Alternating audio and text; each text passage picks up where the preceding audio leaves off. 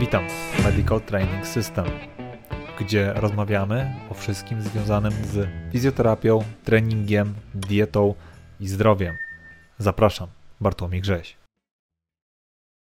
Zanim przejdziemy do podcastu, chciałbym tylko poinformować, że oboje z Krzyśkiem oferujemy usługę planów treningowych, współpracy online, więc jeśli potrzebujesz wsparcia trenerskiego, możesz skontaktować się z nami poprzez media społecznościowe lub wchodząc na link w opisie i uzupełniając formularz do planów treningowych na stronie. Dziękuję i zapraszam do odsłuchania podcastu. Witam wszystkich e, ponownie w Medical Training System. Jak zwykle Krzysiu jest ze mną.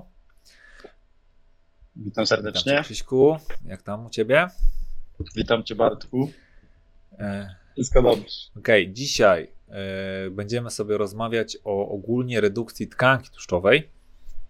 Jak się w ogóle do tego zabrać, jakie są y, opcje, co jest najważniejsze, co jest mniej ważne. Y, trochę omówimy może takie jakby popularne jakieś takie metody, które są stosowane, gdzieś tam może je skrytykujemy, powiemy czemu są istotne lub nie. I zaczniemy powiedzmy sobie od takich podstaw po prostu tego, co musi w ogóle się stać, żeby do tej redukcji tkanki tłuszczowej w ogóle doszło. E, to co, Krzyśku, ty może zaczniesz? Dobrze. E, więc e, tak naprawdę takim podstawowym czynnikiem, który wpływa na, na naszą masę ciała, na naszą tkankę tłuszczową, jest ilość spożywanych kalorii.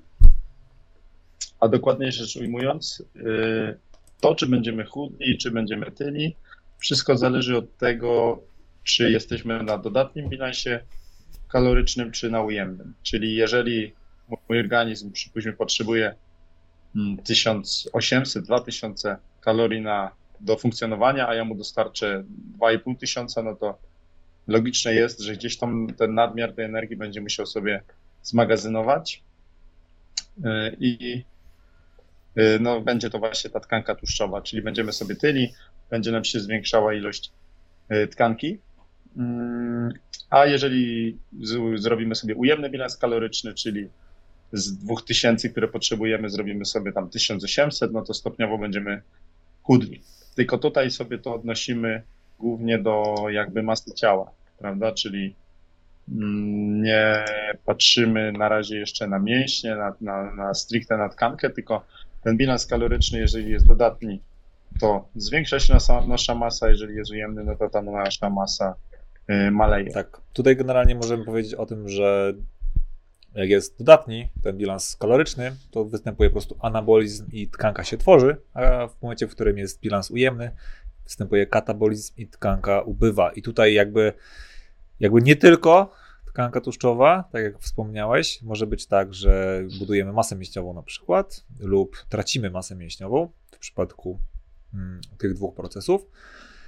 Jakby tutaj bardzo często e, niektóre, osoby powiedzmy walczą z tym, że uważają, że to nie jest tak, że tam to jest mit, albo że E, wcale tak nie jest, że jak jest się na ujemnym bilansie kalorycznym, to się, e, to się, to się, to się chudnie lub się nie chudnie. Niektóre osoby gdzieś tam wychodzą z założenia, że to jest, jest jakby to nie jest prawda, ale jednak wszystkie badania naukowe, które były do tej pory, jeśli rzeczywiście badali ilość, jaki ten metabolizm w ogóle był, ile te osoby y, zużywały energii w ciągu dnia i potem dawali im dietę, która była dobrze e, policzona i rzeczywiście byli w ujemnym bilansie kalorycznym, to wszyscy generalnie chudli. Jakby nie ma, to nie, nie ma wyjątku od tej reguły.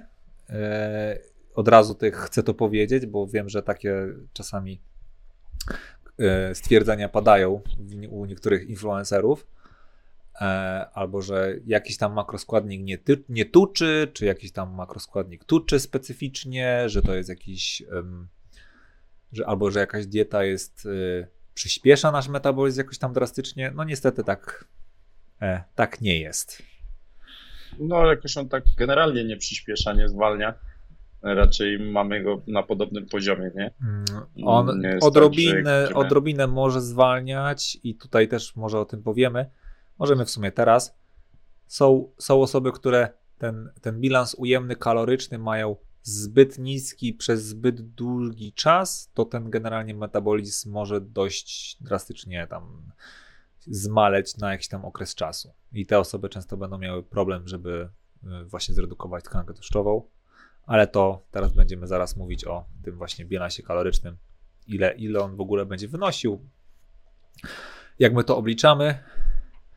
I tutaj od razu ważna jest ta kwestia, że to są szacunkowe, bardzo szacunkowe jakby obliczenia, bo czasami właśnie z tego wynika problem, że osoby gdzieś tam mówią, że no ona była na ujemnym bilansie kalorycznym i nie schudłam, tak, na przykład. No ale jeśli nie schudłaś, to znaczy, że nie byłaś na ujemnym bilansie kalorycznym i jakby to narzędzie, które my wykorzystujemy, czyli policzenie właśnie sobie kaloryki, czy policzenie sobie kalorii, które spożywamy, po prostu był niedokładny, tak, więc y, to nie jest idealne narzędzie, Tak, bo, no, tak, ludzie nie patrzą e, na takie drobne e, grzeszki, na takie drobne rzeczy, jakby uważają, że tam zjedzą jakiegoś jednego cukierka czy, czy coś więcej, to to nie będzie miało takiego wpływu. E, Poza tym myślę, że bo my też odnosimy jakby to, czy jesteśmy na ujemnym bilansie, czy nie, to jakby oceniamy poprzez to, czy chodzimy głodni, czy nie chodzimy głodni. Mm, Co też nie do końca jest prawdą, bo jakby takie uczucie głodu, takie tutaj ściskanie w żołądku jest często e, nie wynikiem tego, że nie mamy energii, tylko że po prostu nam się e, żołądek odzywa, że jest pusty, że e, chce, żeby coś do niego wrzucić, żeby te soki trawienne tam mogły sobie coś strawić. Mm, I często na początku diety tak bywa właśnie, że albo jak mamy źle dobrane makroskładniki, to my odczuwamy na przykład głód, więc wydaje nam się, że jesteśmy na ujemnym bilansie, tylko że tak naprawdę e, ten ujemny bilans będzie bardziej wtedy, kiedy my będziemy po prostu troszkę może słabsi, może będzie nam się ciężej skupić, a niekoniecznie wtedy, kiedy będziemy odczuwali po prostu uczucie ssania. znaczy generalnie jeśli jest dobrze, taki jeśli dobrze jest dobrany bilans kaloryczny, to ten, ten spadek takiej siły i aktywności jest Jest niewielki. niewielki, To jest, tak. to jest, y, jest taka adaptacja metaboliczna, w której troszkę jakby organizm nasz próbuje sobie zaoszczędzić troszkę tej energii i będzie troszkę bardziej, powiedzmy sobie, letargiczny, tak? Ale generalnie to nie jest raczej duży. Dlatego też nie chcemy zbyt dużego ujemnego bilansu kalorycznego, żeby ktoś po prostu mógł normalnie funkcjonować też, między innymi. I tak, tak. Zazwyczaj celujemy w to jest zakres ujemny minus 300 do minus 500 kilokalorii. E, To może teraz ty powiesz, jak mniej więcej e, wyliczyć, jaki wyliczyć wzór. mniej więcej, nie?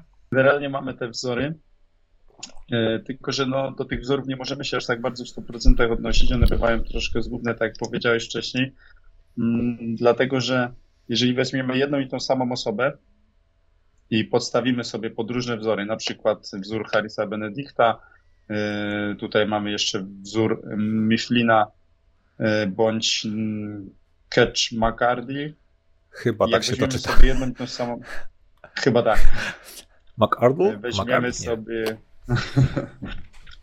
jedną i tą samą osobę i podstawimy pod te różne wzory, to okaże się, że mm, to ta podstawowa przemiana materii, którą one mają nam wyliczyć, będzie się różniła w każdym z tych wzorów. Więc no skoro tak jest, no to, to która jest prawdziwa? Żadna, prawda? nie? No właśnie, więc mm, są te wzory. No chyba nie będziemy ich przedstawiać tak stricte, przytaczać, wyliczać, yy, aczkolwiek bardziej zamiast używania tych wzorów my preferujemy, czy ja, nie wiem czy też, żeby osoby sobie po prostu spisały to, co jedzą, mniej więcej w ciągu tygodnia, nie w jednego dnia, tylko w ciągu tygodnia, mniej więcej ile tych gramów danego pożywienia i na tej podstawie są różne tabelki, można sobie wyliczyć ile tak e, dany posiłek miał kalorii albo dany ten cały dzień. No i jak już mamy wyliczony właśnie taką naszą kalorykę, którą spożywamy, no to możemy sobie od tego odjąć troszkę bądź dodać, w zależności od tego, czy chcemy schudnąć, czy chcemy przytyć. No i obserwować się przez najbliższe parę dni i patrzeć, czy y, faktycznie ta nasza masa będzie się zmieniała, czy nie. Tak. Tutaj. Yy, także. Bo te, te wzory, no. jak, jak wejdziecie sobie na przykład yy, i wygooglujecie po prostu kalkulator BMR, czyli Basic Metabolic Rate, to wyjdzie wam kilka stron, które używa któryś z tych, z tych wzorów i możecie sobie mniej więcej po prostu obliczyć, e, jaki tu jest e, to zapotrzebowanie energetyczne, mniej więcej, e, tak? I wtedy macie pewną jakby świadomość tego, ile rzeczywiście potrzebujecie. Aczkolwiek tutaj jest ważne to, żeby stwierdzić, bardzo dużo osób zawyża, bo tam jest często tak, że się trzeba podać dodatkowo też jaka aktywność. jest aktywność. I większość z nas drastycznie zawyża. E, jakby ta, ta wysoka aktywność, to bardzo aktywny tryb życia, który praktycznie podnosi nasz e, ten metabolizm dwukrotnie często, to są praktycznie tylko i wyłącznie sportowcy, nie? To jest, którzy praktycznie z tego żyją. A czasami gdzieś tam jest podane na przykład, że to jest E, tam codziennie jakaś tam aktywność, tak, i ludzie po prostu zaznaczają, że to jest e, to jest on, tak, bo on ćwiczy codziennie na przykład tak. i on ma tam podane, że ma dwukrotnie praktycznie większy ten metabolizm, a w rzeczywistości po prostu on jest mniejszy i my bardzo jako społeczeństwo bardzo zawyżamy często właśnie ten swój to przeświadczenie nasze, że my jesteśmy tak aktywni, tak? Większość takich osób. No i wystarczy, że weźmiesz jeden współczynnik wyżej i robi się różnica kilkuset kalorii tak. na przykład. Więc osoby generalnie, które. Dlatego troszkę tutaj jest wymagana taka metoda prób i błędów i po prostu na bieżąco jakby y, regulowanie tego, czy my rzeczywiście jesteśmy w tym bilansie kalorycznym ujemnym, czy, czy nie. E, po prostu mierząc to mm, kilkoma jakby e, w kilku źródłach. Zazwyczaj osoby, nawet jeśli ćwiczą 3-4 razy w tygodniu, ale mają na przykład pracę siedzącą, to ja bym prawdopodobnie tak i tak uznał, że to jest jakaś tam niska aktywność fizyczna, bo to nie jest. E, bardzo często te takie osoby, które po prostu dużo chodzą i tak dalej, nawet nie ćwiczą dużo, ale po prostu są cały czas aktywne fizycznie, one będą miały większą tą aktywność, e, większy, większy ten metabolizm niż te osoby, które mają siedzący tryb życia na przykład, a, nie, a tam ćwiczą regularnie na przykład, nie? Bo nie jesteśmy w stanie bardzo dużego, bardzo dużej ilości kalorii spalić w ciągu jakby jednostki treningowej. To jest zazwyczaj 400-500 kalorii, może trochę więcej, tak. w zależności jeszcze od. E... Jak już ktoś tam zawodowo ćwiczy albo jakiś crossfitter na wysokim poziomie, to można powiedzieć, że oni spalą nawet z półtora tysiąca kalorii, ale tak to, to faktycznie te kalorie to jest tam 300, 400, czasami 500. Tak. W zależności od treningu. E, mi ostatnio po półtorej godzinnym treningu zegarek podał 1000, nie pamiętam już teraz, 1200 200 chyba? chyba tak. I też nie, nie ufam temu. Jakby to jest e, te obliczenia, ostatnio widziałem jakąś tą metaanalizę, generalnie nie są bardzo dokładne. Więc jakby te wszystkie narzędzia do liczenia kalorii no po prostu nie są super precyzyjne i trzeba brać, że powiem, e, ten błąd jakby po prostu brać go pod uwagę. Więc e, jak po prostu wyliczamy tą naszą aktywność fizyczną, zazwyczaj będziemy po prostu zaniżać tą naszą, to co nam się wydaje, tak? E, takie zegarki, by the way, są całkiem spoko, jeśli chodzi o taką mniej więcej, mniej więcej wyliczenie sobie też tej, e, tego spożycia, bo wtedy codziennie jakby podaje ci, ile zużyłeś kalorii. Ale tak jak mówię, też trzeba go bardzo ostrożnie do tego podchodzić, nie? Trzeba się obserwować przede wszystkim. To tak jak właśnie ze sprawdzeniem to, co jem i sprawdzać sobie swoją masę ciała. Tam można codziennie rano, Mniej więcej o jednej porze też jest istotne, bo jeżeli raz sprawdzę rano, raz sprawdzę wieczorem, e, raz w niedzielę, raz w środę po pracy czy przed pracą, to też te wyniki będą zupełnie inne. Choćby dlatego, że właśnie często mamy takie małe grzeszki gdzieś tam weekendowe, a to jakieś fast foody wpadną, a to e, jakiś alkohol i to też ma duży wpływ. Tak. Choćby na to, że magazynujemy na przykład więcej wody, co ta nasza waga wtedy nam pokaże.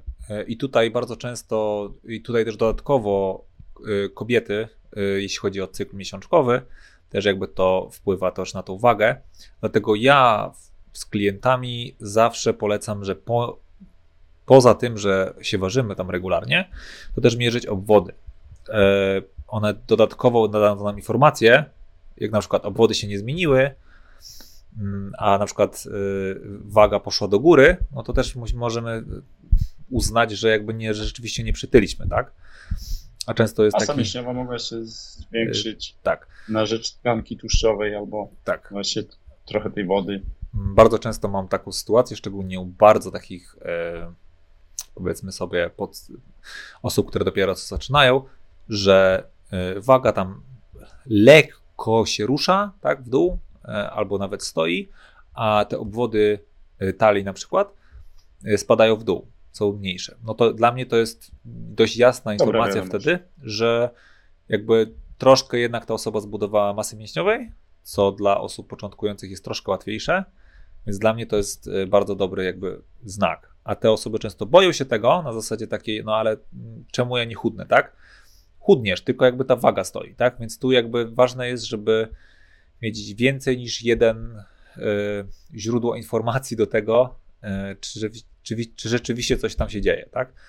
Bo często osoby gdzieś tam nie widzą zmiany na wadze, gdzieś tam zaczynają ćwiczyć, y, nie widzą jakby tych, tych zmian i może się tam bardzo, że tak powiem, zniechęcą. Zniechęcić. Tak. Dlaczego tak jest, że, że chudniemy? w sensie optycznie, wizualnie, a waga stoi. Y, no, dlatego, że ma jakby ta nasza tkanka, każda tkanka ma troszkę inną gęstość i ona będzie mm, tak jakby kilogram y, cukru i kilogram pierza też będą miały inną objętość, nie? Tak. Więc y, to samo mamy z tkanką mięśniową, to samo i tkanką tłuszczową, że ta tkanka mięśniowa jest taka bardziej zbita i ona objętościowo waży więcej niż tkanka tłuszczowa, czyli przypuśćmy tam szklanka Yy, mięsień wielkości szklanki, a tkanka tłuszczowa wielkości szklanki, no to ten mięsień będzie ważył dużo więcej niż ta tkanka tłuszczowa, więc może być tak, że tracimy z obwodów, bo nam spada tkanka tłuszczowa, a masa stoi, no bo tego mięśnia troszkę przybyło. Co nie musi być bardzo widoczne, pod względem, że się rozrastamy, co się panie mogą martwić, że nagle mięśnie im rosną jak u yy, Arnolda, a będzie widać właśnie, że spada, że ta talia się poprawia, czy, czy uda spadają. Tak, często tak, mam, mam takie osoby, które powiedzmy sobie w toku rocznym ta waga praktycznie jest ta sama, tak? Bo jest, raz robimy redukcję, raz robimy troszkę, troszkę budujemy masy mięśniowej i jakby to wszystko oscyluje wokół e, dość wąskich ram, tak? Jakby ta waga jest często bardzo podobna, a te osoby jednak są chudsze, jednak to widać w lustrze, że e, jest ta, ta, ta talia, ten, ta sylwetka jest o wiele lepsza ale często to jest tak, że mm, ta osoba po prostu waży podobnie jakby w toku, w toku rocznym, tak? Ja na przykład przez e, już od niepamiętnych czasów e, ważę praktycznie cały czas 100 kilo, nie? E, I jakby to mi się nie zmienia, a ta sylwetka się tam stopniowo zmienia. Więc jakby też to jest ważne, że e, chcemy właśnie kształtować też trochę masę mięśniową, bo to jest też dodatkowy e, Dodatkowo też jakby zwiększa nam ten metabolizm w trakcie wysiłku, bo po prostu te mięśnie jednak potrzebują dużo energii do pracy, więc możemy po prostu też łatwiej potem nam idzie ta, ta redukcja. No bo mamy większe zapotrzebowanie. Tak. Dlatego często, y, jak sobie patrzymy na jakichś tam sportowców zawodowych, no to ich to zapotrzebowanie energetyczne czasami jest y, niedorzeczne, y, ile potrafią, ile potrafią zjeść, ile muszą zjeść, tak? Po prostu ich. 6, 7, 8 tysięcy. Tak. No, więc. Co dla normalnego człowieka jest praktycznie nie, no, ilością nie, niewiarygodną. Tak.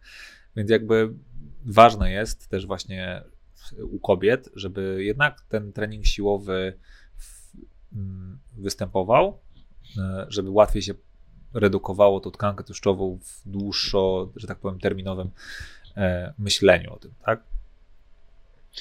No tak, no to mamy, jesteśmy też y, zdrowsi dużo, jak mamy więcej mięśnia.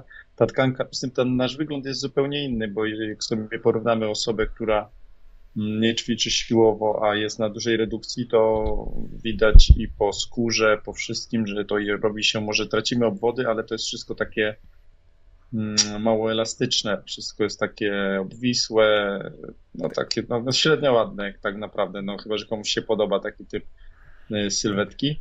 A kiedy chociaż troszkę popracujemy nad tymi mięśniami, no to, to tak wygląda, no, takie zbite to wszystko jest, trzyma się kupy. Tak. Więc jakby ta sylwetka jest dużo ładniejsza. Jędrne, jędrne Krzysiu. Jędrne, dokładnie.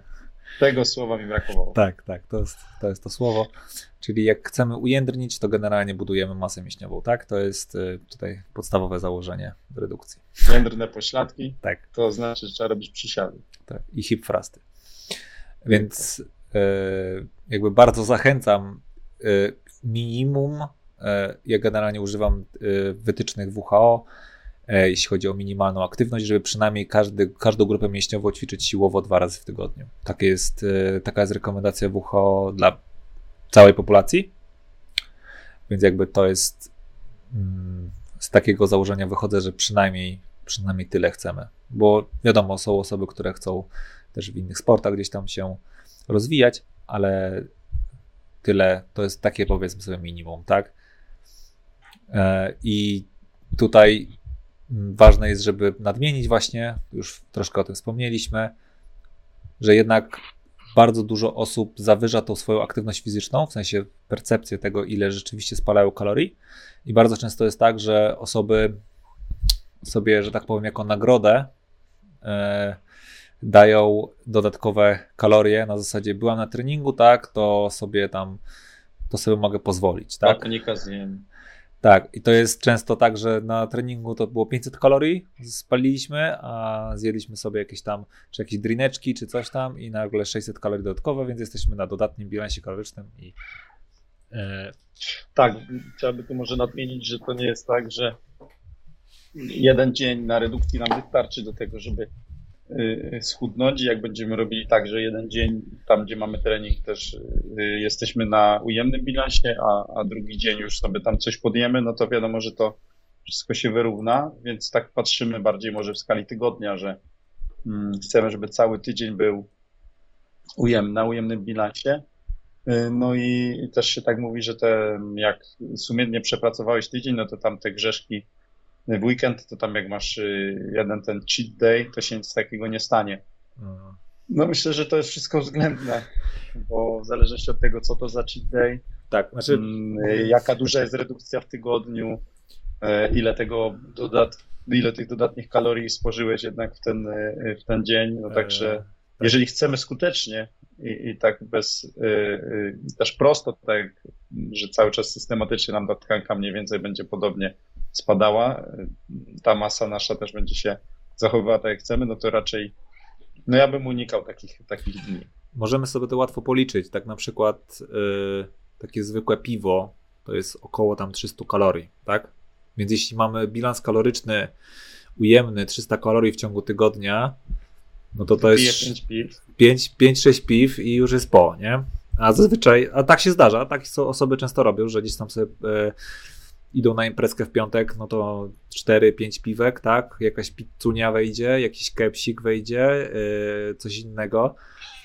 Yy, na drugi dzień, jak masz się kaca, to się też chce coś podjeść. Tak. Też tego nie trzymamy.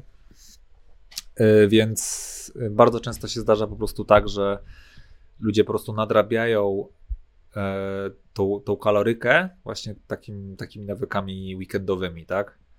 E, albo często jak ludzie przychodzą na dietę, to też powiedzmy sobie szukają jakichś tam zdrowszych zamienników czasami, e, jakichś tam produktów, które wcale nie są jakieś mniej kaloryczne, a czasami nawet i bardziej, nie? E, tak. Więc ważne jest... Znaczy, no myślę, że... No, mów. No, dokończ sobie. Więc generalnie ważne jest, żeby po prostu też wiedzieć, co się je, tak? Bo bardzo często mam tak, na przykład zdarzyły mi się takie osoby, które przychodzą na, na treningi i mówią, że chcą schudnąć, no i że oni tak, e, zmienili pieczywo na pełnoziarniste, e, zmienili coś tam na coś innego, tak? E, jedzą regularnie, więcej piją wody, tak? No ale jakby żadna z tych rzeczy nie zmniejszyła tej ilości kalorii, bo pieczywo jakby, czy to będzie pełnoziarniste, czy nie, ono będzie nadal miało praktycznie taką samą kalorykę, tak? E, albo często na przykład zamienili jakieś tam chipsy na orzechy. No dobra, jedno zdrowsze, ale orzechy nadal mają bardzo dużo kalorii. Więc często po prostu e, ta cała redukcja będzie polegała na tym, żeby znaleźć jakąś formę restrykcji kalorycznych, która jest dla nas jak najbardziej tolerowalna, tak? A nie. Y, tak, no często zaczynamy od, nie od tej strony. Tak. To tak jak y, można by to porównać do treningu, że zamiast y, przyjść po prostu na trening w zwykłych ciuchach i zacząć się ruszać, to my najpierw idziemy do sklepu, kupujemy sobie nowy sprzęt, nowe ciuchy, nowe buty i za tydzień. I dopiero później idziemy. Tak dopiero później idziemy na siłownię. To samo można odnieść sobie tutaj do diety, że nie ma co szukać nie wiadomo jakich sposobów, że to albo keto, dieta keto jest modna, a to intermittent fasting, no i tak dalej. No to spróbuję tego rodzaju diety. Ja zawsze doradzam, żeby najpierw, albo o suplementy, też się ludzie pytają, o jakie suplementy, tak, żeby y, też y, y, lepiej tak to funkcjonowało. Ja zawsze najpierw mówię, żeby przy, przyjrzeli się temu, co jedzą, no i od tego ewentualnie zaczęli jakieś tam odejmować sobie, a to mniej posłodzę albo nie posłodzę, albo to nie zjem sobie cukierka, tak jak zawsze spożywam, albo nie dojem, tak jak w moim przypadku mogę powiedzieć po dziecku, no bo to się ma swoją porcję, później po dziecku się dojada, no i te wszystkie kalorie się tak sumuje, więc jakby od tego bym zaczął, że najpierw się trzeba przyjrzeć temu, co, jak to w ogóle nasze żywienie wygląda, postarać się uporządkować to, co mamy i dopiero na tej bazie tak jakby e, zacząć zmieniać jakieś e, pozostałe rzeczy, czyli wtedy można poprawić sobie, e, zamienić chleb, nie pić cappuccino, tylko zwykłą czarną kawę i tak dalej, i tak dalej. Tak, tutaj jakby bardzo często jest tak, że ludzie po prostu przechodzą na tak zwaną dietę i... Zamiast racjonalnie się odżywiać. Tak, tak, zamiast po prostu jakby Osoby, które są najbardziej skuteczne w tym, żeby rzeczywiście zredukować tkankę tłuszczową, to nie są osoby, które nagle przychodzą na jakąś tam dietę i stwierdzają, nie jem pieczywa, albo wyrzucam coś tam. To są zazwyczaj osoby, które na, na bazie tygodni, miesięcy i lat jakby zmieniają po prostu stopniowo swoje nawyki żywieniowe. To są te osoby, które e, robią drobne zmiany, jakby lekkie po prostu korekty na bieżąco, aniżeli te osoby, które e, nagle stwierdzają, że ja przechodzę na keto, nie? Czy, czy na coś tak, innego, tak, no, nie? Ale... czy na Atkinsa, czy na e, intermittent fasting, czy zrobił sobie, nie wiem, post y, Dąbrowskiej, czy jakiej tam. E, te wszystkie rzeczy po prostu nie, nie, nie zadziałają po prostu, no bo jeżeli nie będziemy mieli jakiejś systematyki, regularności, no to, to nic nie zadziała. Tak Generalnie tak najskuteczniejsza dieta będzie taka, z którą my potrafimy żyć całe życie praktycznie, nie? Jakby to jest, jeśli przechodzisz na dietę i od razu wiesz, że ty na pewno nie utrzymasz takiej diety przez y, miesiące, lata, no to na pewno ona nie wypali, nie? Jakby to jest, są drobne korekty, to są y, drobne zmiany stopniowe y, w kaloryce, w y, jakby doborze makroskładników, które będą stopniowo gdzieś tam wpływać na to, że my rzeczywiście będziemy e, redukować tkankę tłuszczową, nie? Tak, czyli taka regularność, no ten konstans taki jest najważniejszy, jak ze wszystkim, jak z treningiem tak samo. E, no myślę, że tutaj też mieszają w głowie właśnie y, ci influencerzy, cali ci celebryci, jak się włączy Instagrama, y, czy nawet e, wyskakujące te reklamy na stronach internetowych, że w miesiąc taką czy taką formę pomogę ci zrobić, czy spróbuj tego, to, to nagle schudniesz tam 15 kg, urosną ci mięśnie. To wszystko to są bzdury, tylko reklamy. Niestety tak naprawdę takie, takie duże zmiany wymagają y, od nas systematyki, trochę poświęcenia, no i nie trwa to miesiąc, tylko trwa to kilka miesięcy. Z reguły taka przemiana, żeby schudnąć i żeby te mięśnie zbudować, no to trzeba tak chociaż pół roku w górę liczyć, żeby faktycznie ta sylwetka e, zaczęła tak fajnie wyglądać. No chyba, że ktoś już wcześniej ćwiczył, to wiadomo, że jakby mamy tą pamięć mięśniową, to też jest troszkę inaczej, ale jeżeli zaczynamy tak od zera, no to nie liczmy na jakieś takie mhm. Niewiarygodne sukcesy od razu. Tak, naj, najczęściej te takie przemiany to są goście, którzy e, są praktycznie że sportowcami czy tam amatorami, którzy bardzo dużo ćwiczyli i jakby nigdy nie schudli jakoś tak do zbyt niskiego poziomu i po prostu nagle e, robią redukcję taką, że to, to widać bardzo, nie? To, to bardzo po prostu widać tą różnicę, ale to, to, nie jest przemiana, która będzie występowała u klasycznego, powiedzmy sobie, klasycznej osoby, tak? Więc jakby w doborze tych diet, tak? To po prostu najlepsza dieta będzie taka, którą my rzeczywiście możemy utrzymać przez długi czas, która jest dla nas się wydaje najmniej restrykcyjna, o tak. Więc ważne jest, żeby jak podchodzimy do redukcji, żeby nie czuć się, że po prostu cały czas nam czegoś brakuje, tak? Że, że cały czas mamy tam na coś ochotę. Lepiej jest po prostu dostosować te produkty tak, żebyśmy czasami nawet sobie mogli pozwolić na te jakieś tam rzeczy, ale żeby to się wpasowywało w ten nasz bilans kaloryczny. Czasami to jest, y, to się tam określane jak jest if it fits your macros, nie? Czyli, że jeśli zgadzają nam się makroskładniki i kalorie, to schudniemy generalnie, tak i tak. Więc czasami, czasami można nawet jeść śmieciowe żarcie i tak i tak się schudnie, jeśli rzeczywiście by się liczyło dokładnie te kalorie. Jest kilka gdzieś tam osób na YouTubie, które tak zrobiły, że na przykład jadły codziennie w maku i rzeczywiście schudły. Nie polecam tego generalnie, bo też tutaj jest to po prostu niezdrowe, ilość soli i tak dalej, tak dalej, tak dalej. To nie jest zdrowe, ale da się po prostu schudnąć jedząc po prostu śmieciowe jedzenie, jeśli rzeczywiście te kalorie i e, ten rozkład makroskładników będzie w miarę ok, tak? Więc da się, tylko trzeba też wiedzieć jak, nie?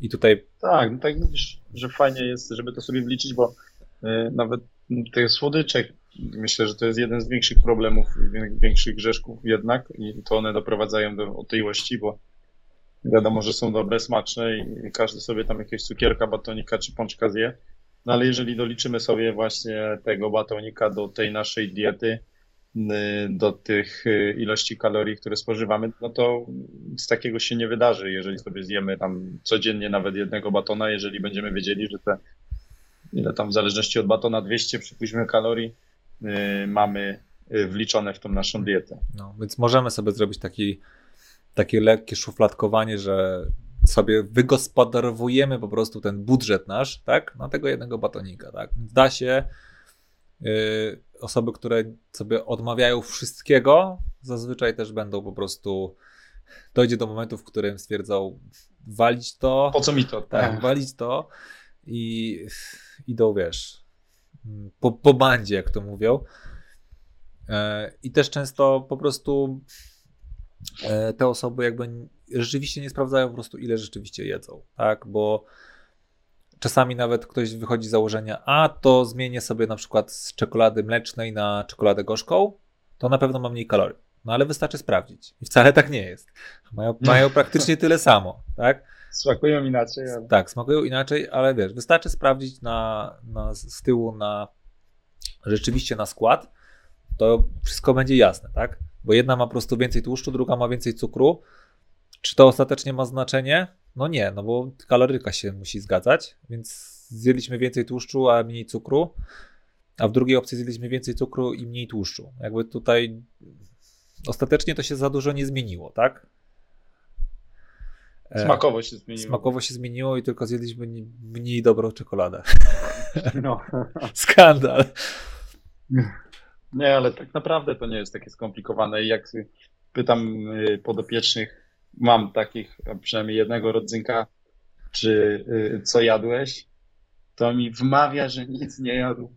Nic nie zjadłem, żadnego śmieciowego jedzenia. Tylko to, co tam miał zjeść, a waga na przykład idzie w górę. No i dopiero później się okazuje, że no dobra, bym tam zjadł sobie e, w McDonaldzie frytki. Tylko frytki. No z bułką. Jedną. No dobra. No dobra, jeszcze wziąłem, jeszcze wziąłem XXL nuggetsy, tak? No i jeżeli tak do tego tematu podejdziemy, no to wiadomo, że tych efektów nie będzie. No. Yy, ogólnie rzecz biorąc, jeżeli, najważniejsze, policzcie sobie kalorie, ile spożywacie, tak też można zrobić. Jeżeli nie chcemy się tak bardzo mocno w dietę bawić, to po prostu czy jeżeli to, co spożywam w tym momencie, nie, nie powoduje zwiększenia mojej yy, wagi, tylko od jakiegoś czasu mam konstantną wagę, no to po prostu zacznijmy od tego jedzenia troszkę odejmować. I nawet ten cukier, który słodzimy sobie codziennie, kawę tu dwie łyżeczki cukru, do herbaty dwie łyżeczki cukru, do tego zjem batonika, e, no to jak to sobie odejmę, no to w skali tygodnia zrobi mi się różnica kilkuset kalorii, no i to już może mieć pozytywny wpływ. Tak, No też- ale nie oszukujcie, nie kłamcie, bo no jeszcze nie znaczy, generalnie ludzie kłamią samych siebie, tak? Tak. Jadłeś coś, nie jadłem. No to ja, ja po prostu pytam się zawsze, gdzie takie powietrze, które, które takie kaloryczne jest. To ten w Czarnobylu, bo uran jest generalnie bardzo kaloryczny. No. E, Nie, no naprawdę, y, tak sobie też powiedziałeś, że to nie, tak naprawdę nie okłamujecie swojego trenera, tylko okłamujecie samych siebie i pretensje później możecie mieć tylko do siebie, ale reklamę złą robicie nam trenerom. Też, dla nas niekorzystnie wpływa. E, Znaczy tak, też często błędem jest to, że mm, osoby po prostu chcą za agresywną e, redukcję robić. Na przykład stąd te wszystkie e, diety 1000 traktują. kalorii, czy te wszystkie takie posty tam właśnie tej Dobrowskiej, że na przykład tylko na sokach. I to generalnie nie jest zbyt dobry pomysł. Po pierwsze, rozkład makroskładników jest kiepski, zaraz o nim będziemy mówić. Ale też to jest po prostu skazane na, na to, że ta dieta się skończy i wrócimy do naszych pierwotnych nawyków i po prostu nie będzie miało racji bytu, tak? E, więc ta, ta nasza po prostu wiedza o tym, ile rzeczywiście my czegoś jemy, tutaj jest bardzo, e, e, bardzo skuteczna. I tak jak mówiłem wcześniej, jesteśmy w stanie, w, nawet jeśli mamy taką wielką ochotę na to, żeby zjeść te, te, te śmieciowe żarcie, tak? To możemy sobie to po prostu sprawdzić. I jak możemy bardzo szybko wejść na tabele kaloryczne i wpisać sobie McDonald's tabele kalo- kaloryczne i sobie sprawdzić dokładnie co ile ma, jest, oni mają obowiązek, że tak powiem, to e, podawać i możemy sobie po prostu szybko sprawdzić co ile ma. E, I na przykład e, Big Mac ma 500, 524 kalorie i jesteśmy w stanie to policzyć. Możemy to sobie spokojnie wprowadzić do, do diety. To jest takie bardzo często, jak są diety rozpisywane, to 500 kalorii to jest takie, takie śniadanie, tak? Posiłek. Tak, no, to jest jeden tam. posiłek zazwyczaj, więc naprawdę da się to gdzieś tam w, wprowadzić do tej diety, jeśli rzeczywiście wiemy, ile jemy, tak? Y, Nie, nie mówię o tym, że każdy musi liczyć każdą kalorię, ale żebyśmy byli po prostu świadomi tego, ile my rzeczywiście jemy. Bo większość osób e, zawyża to, ile zużywa energii, a i większość z nas zaniża to, ile rzeczywiście zjedliśmy. I większość badań też to pokazuje, że bardzo dużo osób gdzieś tam e, zawyża, znaczy zaniża to właśnie, ile rzeczywiście zjadło. I tam gdzieś tam 600 nawet kalorii to jest e, zaniżony jakby naszego przeświadczenia, że ile rzeczywiście zjedliśmy, tak? No ale to też dlatego myślę, że co tam wspomniałem wcześniej, że jakby bazujemy na odczuciu yy, jakby napełnienia żołądka. Że jakby zjemy batonika, to nie mamy pełnego żołądka, ale ten batonik nam dostarczy tyle kalorii, co prawie 100 gram ryżu, przypuśćmy, prawda? Ale jak zjemy 100 gram ryżu, no to jesteśmy napchani, w zależności kto jeszcze, no ale powiedzmy, że jednak jest to bardzo sycący posiłek. bardzo sycący posiłek, a taki batonik zjemy i tak naprawdę no, to jakoś tam nas nie napchało bardzo. Możemy sobie zjeść jeszcze do niego parę innych rzeczy. Więc my dlatego zaniżamy, bo nam się wydaje, że skoro ja nie jestem nasycony, nie mam pełnego brzucha, to znaczy, że nie dostarczyłem dużo tych kalorii. No co bywa błędem. Tak, na przykład y, y, tak bardzo często ludzie mają przeświadczenie na przykład, że ziemniaki są tuczące, nie? A one właśnie są bardzo sycące i No mają właśnie. bardzo mało kalorii na 100 gram, tak? E, albo Generalnie cukier najłatwiej jest najprościej, uproszczając, cukry dają najwięcej kalorii pod względem objętości, w sensie, że mało cukrów, nie, nie najemy się, nie będziemy czuli się pełni, ale prawdopodobnie tych kalorii dostarczymy bardzo dużo. E, Znaczy zazwyczaj, zazwyczaj jest tak, że te produkty, które są bardzo gęste kalorycznie, to, to, są, to jest połączenie. To są połączenie tłuszczów i cukrów, jak na przykład czekolada, bo to jest i tłuste, i, i, i, i słodkie, ale mamy takie właśnie przeświadczenie, że to jest głównie cukier, tak? No nie do końca.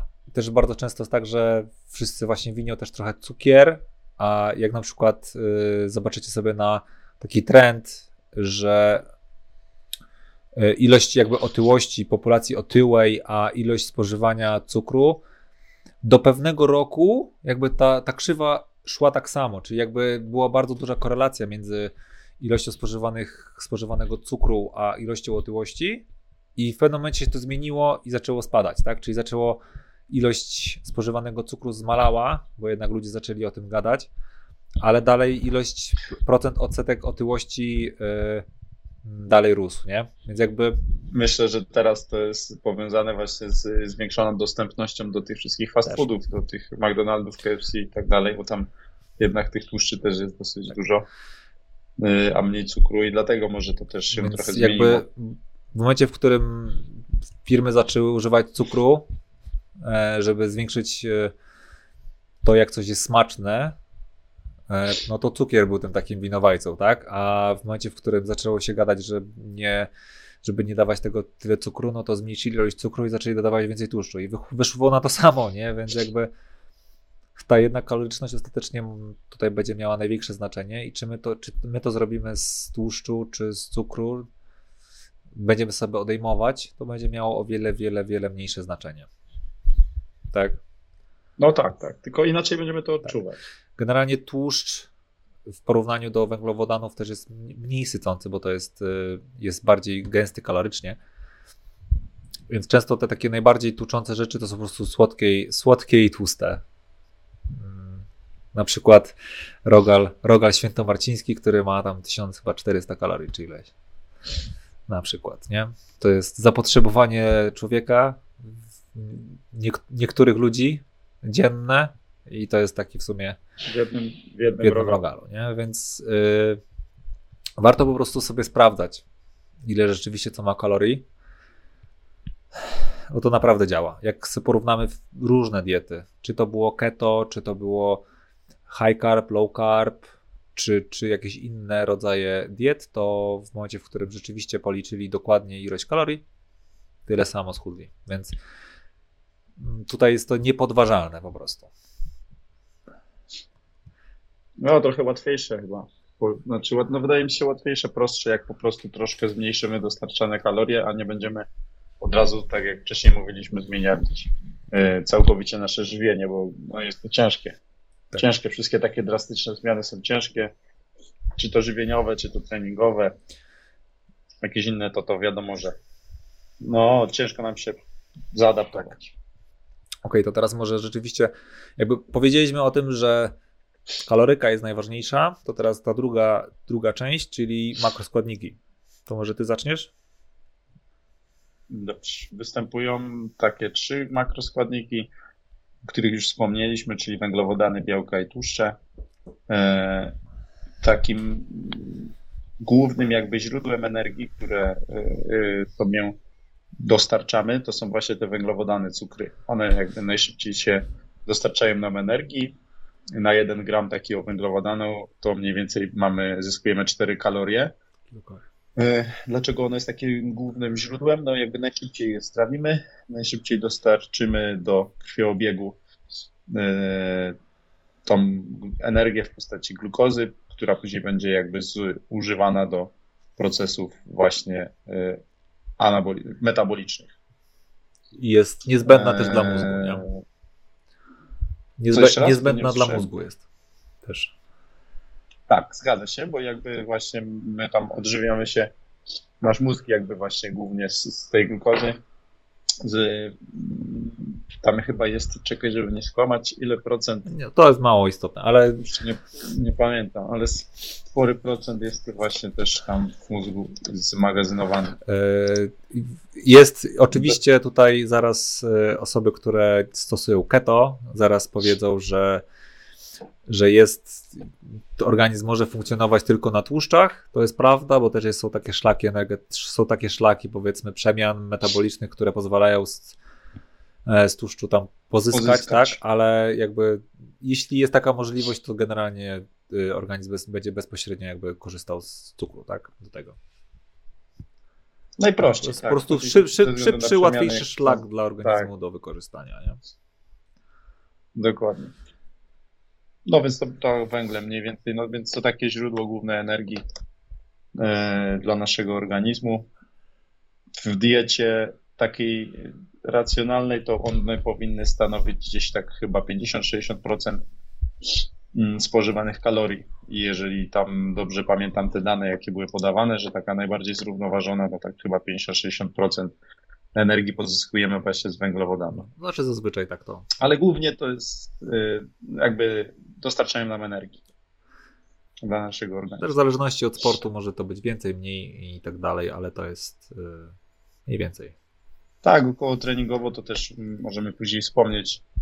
Y, ogólnie, żeby jak najszybciej się zregenerować, no to właśnie przyjmujemy sobie węglowodany, czy, czy przed treningiem, żeby mieć więcej energii na treningu, czy po treningu, żeby jak najszybciej zregenerować właśnie te zasoby energii, które mieliśmy w mięsiach, które zużyliśmy, czy w krwiobiegu no to właśnie dostarczamy sobie to za pomocą węglowodanów.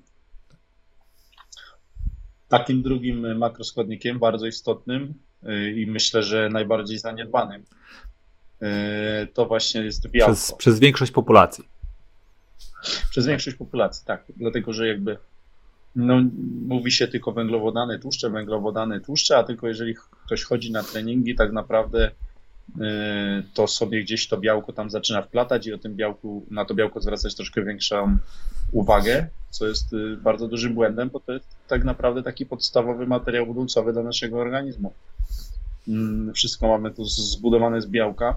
Mm, dodatkowo pełni funkcję nie tylko budulcową, ale także transportującą e, jako neuroprzekaźnik. Nasze impulsy nerwowe też dzięki białku zostają przekazywane z komórki nerwowej do komórki nerwowej. E, dodatkowo przez, jest transport za pomocą białek w naszych, przez nasze błony wewnątrzkomórkowe, także no to białko jest bardzo istotne, a zaniedbane i dosyć mało e, ludzie z reguły, tak jakbyśmy się przyjrzeli dietom ludzi, no to tak przeciętnej osobie to tego białka jest stanowczo za mało dostarczanego. Tak, zazwyczaj jest tak, że ten stosunek jest na tyle zaburzony, że jakby głównym źródłem energii jest, wiadomo, y, u większości osób węglowodany i tłuszcze, a to białko jest na bardzo niskim mhm. poziomie, a jak sobie zobaczymy na osoby, które no generalnie mają tu fajną sylwetkę, to zazwyczaj to białko jest większe i zazwyczaj będzie to mniej tłuszcze. To jest zazwyczaj tak, y, tak to będzie tak, wyglądało. Zazwyczaj nie? tak. Oczywiście tutaj są różnie, bo na przykład są przykład kulturyści, którzy są na keto, więc jakby tutaj będą mieli bardzo niski podaż węglowodanów, będą mieli białko i tłuszcze, ale tak jak mówiliśmy wcześniej, jakby te kalorie tutaj będą tym czynnikiem determinującym, tak? No, zgadza się. Takie uśrednione wartości, jakie powinniśmy sobie dostarczać, yy, tak osoba, która na przykład nie za bardzo ćwiczy, to chociaż tak 1,2 do 1,6 grama yy, białka na kilogram masy ciała, czyli średnio tam ponad 100 E, tak jak dla nas, no to grubo ponad 100 e, gram powinniśmy przyjąć. A jeżeli ktoś ćwiczy siłowo, to są nawet do, do 2,2, 2,4 gdzieś tam widziałem. Ale to zazwyczaj e, przedział ten 1,6 do 2, 2 gramów, nie? Do 2. Są, tak. jest dużo tych metaanaliz, jeśli chodzi o tą, tą podaż białka i gdzieś tam się podaje, że jak tam jest większa, to tam też troszkę ten, ten, to, to budowanie masy mięśniowej jest przyspieszone, ale to są dość małe różnice i generalnie konsensus padł na właśnie taki 1,6 od nawet tam 1,8 do 2 gramy na kilogram masy ciała, że to jest optymalne dla osób, które chcą rzeczywiście zachować i budować masę mięśniową, ćwiczą siłowo i chcą lepiej wyglądać, mieć lepszą sylwetkę, to ten przedział 1,6 do 2 gramy na kilogram masy ciała jest yy, najbardziej optymalny, tak? Tak, no i to oczywiście mówimy, że białko to nie są tylko suplementy diety, o których pewnie wszyscy zaraz sobie pomyśleli, że to nie jest tylko to białko w proszku, yy, tylko chodzi o to, żeby dostarczyć jak najwięcej tego białka w naszym pożywieniu, tak? W mięsie, warzywach strączkowych, w nabiale, tych, a te białko takie jako suplement to traktujemy jako dodatek i też wiele osób jak zaczyna trening na siłowni, to zaraz się pyta, jakie białko powinni kupić, co tam jeszcze, e, e, bo wiedzą, gdzieś tam słyszeli, że to białko jest bardzo istotne. Zawsze ja polecam oczywiście suplementy białkowe, aczkolwiek zawsze najpierw się pytam, ile spożywają w ogóle białka na co dzień w posiłkach takich Ale swoich. większość osób nie będzie wiedziała. Nie? E, No większość nie będzie wiedziała, tak. Nie będzie wiedziała skąd to białko w ogóle E, i nie będzie wiedziała ile tak naprawdę go Powiem spożywa. nawet tak, jeśli jesteśmy na redukcji i zależy nam na tym, żebyśmy nie chodzili cały czas głodni, to nawet dla niektórych osób e, niewskazane będzie branie suplementu diety, jakim jest odżywka białkowa, bo ona nie jest sycąca. Bo dostarcza, tak, dostarcza kalorii, a nie syci. Tak. A generalnie białko w formie takiej klasycznej, którą byśmy spożywali, czyli właśnie na przykład z mięsa czy z roślin strączkowych, e, jest o wiele bardziej sycące. Generalnie białko, jeśli chodzi o produkty spożywcze, jest najbardziej sycące. Więc to też bardzo pomaga w tym, żebyśmy cały czas nie chodzili głodni. Bo jeśli nasza dieta głównie jest z węglowodanów i tłuszczy, to jest bardzo prawdopodobne, że jeśli będziemy na redukcji, będziemy mieć ujemny bilans kaloryczny, nawet używając głównie węglowodanów i tłuszczy, to jest duża szansa, że my będziemy generalnie głodni chodzić, tak? A jeśli tak. Tak, no bo 1 gram tłuszczy to 9 kalorii, więc zjemy sobie tam 100 gram i nagle mamy 9 kalorii. Więc, A nie jest tak sycące, tylko takie bardziej ciężkostrawne, nie? znaczy, no poniekąd jakby przez to jest e, troszkę bardziej sycące, ale jakby no dużo produktów potrafi być bardzo niewielkie objętościowo, a mieć bardzo dużo kalorii. Właśnie ze względu na ilość tłuszczu. Mhm. E, Więc tutaj warto jest, że tak powiem, e, na to zwrócić uwagę. No i tak jak mówiłem wcześniej, jednak to białko jest bardzo sycące. Jak zjemy sobie na przykład 200 gram e, kurczaka, e, e, które nam dostarczy mm, nie- niewiele generalnie kalorii, on będzie bardzo sycący i wcale nie będziemy chodzić cały czas głodni, tak? Więc warto jest, e, jeśli chodzi o kompozycję w ogóle posiłków, e, zadbać o to, żeby w każdym posiłku e, były, było to białko. Czyli podając przykład na przykład nie, ja mam, ważę 100 kg, czyli potrzebuję około 200 gram białka, no to teoretycznie powinny mieć, jak na przykład miałem 4 posiłki, no to chcę mieć 50 gram białka w każdym posiłku. To jest bardzo sycące. Dlatego właśnie tu akurat suplementy bywają przydatne, bo też zawsze tłumaczę, że mm, no, ciężko jest zjeść dużo białka, bo jest właśnie sycące, zapychające. Dlatego wtedy, kiedy nie jesteśmy już w stanie zjeść tam tyle kurczaka, czy tyle nabiału Czy soi, warzyw czy strączkowych, to wtedy tak, tak. To wtedy no, ile mogę, to zjadam, a mogę sobie dodatkowo taką odżywkę białkową zażyć i, jakoś ten bilans tego białka y, wyrównać. Taka jest definicja generalnie suplementów, Dojdę tak? To jest uzupełnienie dobrej diety, a nie podstawa dobrej diety, tak? Zastęp. Tak, tak. I to musimy sobie też zapamiętać, że te wszystkie środki są ok, ale to nie jest y, taka podstawa, tylko musimy się jakby najpierw ogarnąć z naszym odżywianiem, a tylko ewentualnie później do tego dobrać sobie odpowiednie suplementy, żeby te nasze zyski, czy to w masie, czy, czy ogólnie w samopoczuciu, mm, w redukcji były jak najlepsze. No, znaczy, ja mówię, jak, jak ty jesteś na redukcji, na przykład y, czuje się cały czas głodny i na przykład bierze odżywkę białkową, to warto by było jednak właśnie wyeliminować tę odżywkę białkową i dostarczyć to białko z innych źródeł, tak? Z takich normalnych źródeł. No przy redukcji to tak. To, to może się okazać, tak, że nagle już nie będzie chodził głodny cały czas, tak? Ale większość raczej na siłowni, bywalców na siłowni, którzy się pytają o białko, to nie bardzo ci, którzy są na redukcji, tylko ci, którzy chcą zbudować masę i chcą mm, jak najwięcej jeść, Tak. To, żeby tej masy zdobyć. No to wtedy oni, no ciężko jest jednak, tak jak sam wiesz, no 200 gram białka zjeść z kurczaka, no to życie kil- powodzenia. kilogram kurczaka. Naprawdę. Da, da radę, da radę. No da, Da no, jak jesteś taki wielki masz taki węzeł jak ty, to da radę. No, Ale ogólnie y, taka odżywka no, bywa pomocna. tak. Generalnie no, suplementy bywają pomocne, ale no, większość osób o wiele za bardzo e, jakby o wiele za bardzo myśli o suplementach, zamiast zacząć myśleć właśnie pierwsze o makroskładnikach i o kaloriach, nie? To są jakby ten, ten podstawowy e, podstawowa kwestia, jeśli chodzi o mm, ogólnie skuteczność tej diety redukcyjnej, tak? I tutaj nawet jest mniej istotna ilość posiłków. E, niektórzy robią redukcję na dwóch, trzech, czterech, pięciu, sześciu. Jakby to też ma mniejsze znaczenie, co bardziej też nam pasuje w ciągu dnia też, tak? Więc e, jak ktoś nie ma czasu po prostu jeść, to niech to będą te mniej posiłków, a większe, tak? tylko żeby rzeczywiście to się zgadzało z tą kaloryką, tak? No zgadza się. No nie ma co też właśnie, tak jak mówisz, zmieniać. No nieraz nie możemy zmienić swojego Tak. dnia, no to nie ma co re- rezygnować, bo stwierdzić, a nie wiem, jestem kierowcą, nie dam rady tego jakoś ogarnąć. No tylko spróbować właśnie jakoś tak dostosować te posiłki, a to jakieś szejki sobie porobić, mm, żeby jakoś to wszystko unormować w miarę. Więc jeśli generalnie się makroskładniki będą zgadzać i kalorie się będą zgadzać, to, to się wszystko będzie zgadzać. E, Niezależnie od tego właśnie, czy, czy będziemy mieć 3, 4, 5, 6 posiłków dziennie e, i tak dalej. Więc tutaj ostatecznie to jest najważniejsze, nie? Jeszcze nie powiedzieliśmy za bardzo o tłuszczu.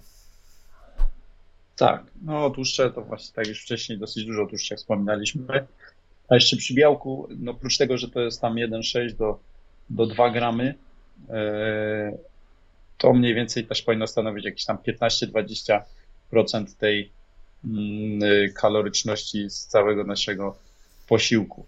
Więc y, przechodząc do tłuszczy, one teoretycznie też powinny stanowić 15-20% jakby naszego, naszej podaży kaloryczności, Mhm.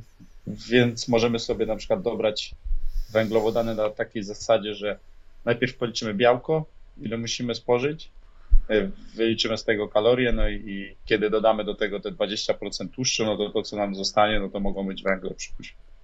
Tak jakbyśmy sobie wyliczali makro. Tak, znaczy ja sobie wyliczam makro tak, że liczę ile mam kalorii, liczę sobie białko i zazwyczaj tak i tak mi tłu- tłuszcze i te węglowodany różnie wyjdą, ale jakby to są te dwie rzeczy, które w sumie obliczam, nie? Czyli ile powinienem mieć spożywać kalorii, bo tak i tak to tłuszcze będą, tak i tak te węglowodany będą i czy to będzie troszkę mniej procent, czy troszkę więcej procent, to tak jak mówiliśmy wcześniej, to ma mniejsze znaczenie, więc jakby zawsze wyli- wyliczam to w ten sposób, że białko, kalorie, i reszta to jest y, y, już jakoś samo też mi się troszkę to wyliczy, nie?